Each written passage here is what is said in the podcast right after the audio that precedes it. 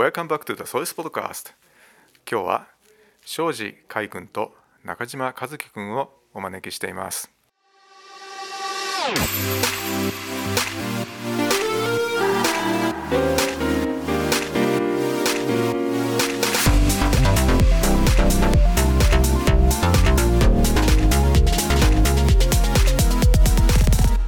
こんにちは。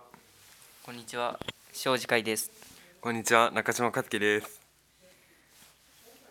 今日は人が不快に思う音について解説していきたいと思います。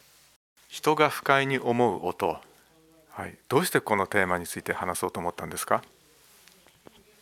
誰も多分あまりしたことがなかったし、興味深いのでちょっとやってみようかなと思いました。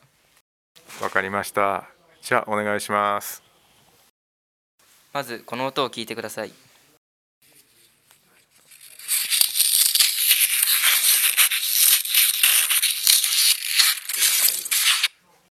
あなた、この音を聞いてどう思いましたか？大体の人は不快に思ったでしょではなぜ不快に思ったのでしょう？説明していきたいと思います。う。人間が聞ける音は最低で 20Hz 程度、最高で 15000Hz 程度です。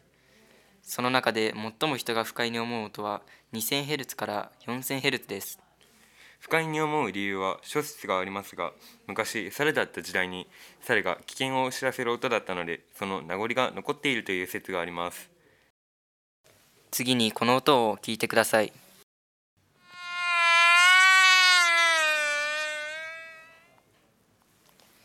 今のは蚊が羽ばたく音です。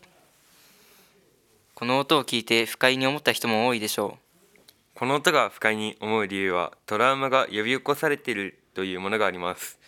一番身近なものは目覚まし時計の音が嫌いになるということです。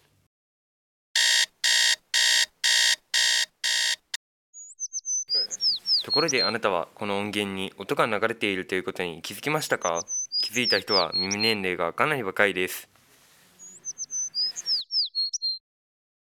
音源を聞いて不快に思う音とその理由について分かってくれたら嬉しいですありがとうございました。二人は音楽を聴いたりするの好きですか？まあ具体的に言えばマツケンサンバとかが好きです。速いテンポの曲とかが好きです。なんかリズムに乗ってて楽しい曲が好きだからです。うん、はい。まあ、聞いてて落ち着くからだと思います。まあそういうふうに考えてみると音って面白いですね海君は何か楽器を演奏していますか？トランペットをやっています。トランペットの音はあの指番号が本当に数通りしかないんですけど、ふ風なんか息の入れ方とかによって高さが変わるので面白いと思います。低い音はちょっと苦手なんですけど、高い音はラーぐらいまでは出せます。和樹君は何か楽器をやっていますか？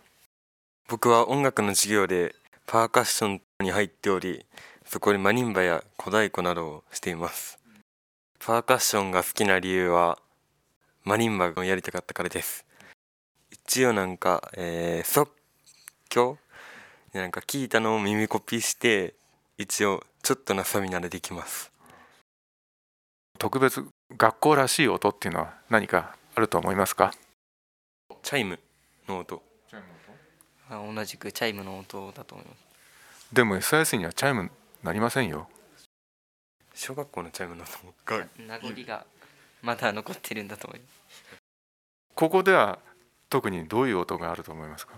なんか4時半の時に流れている音が結構印象深いです。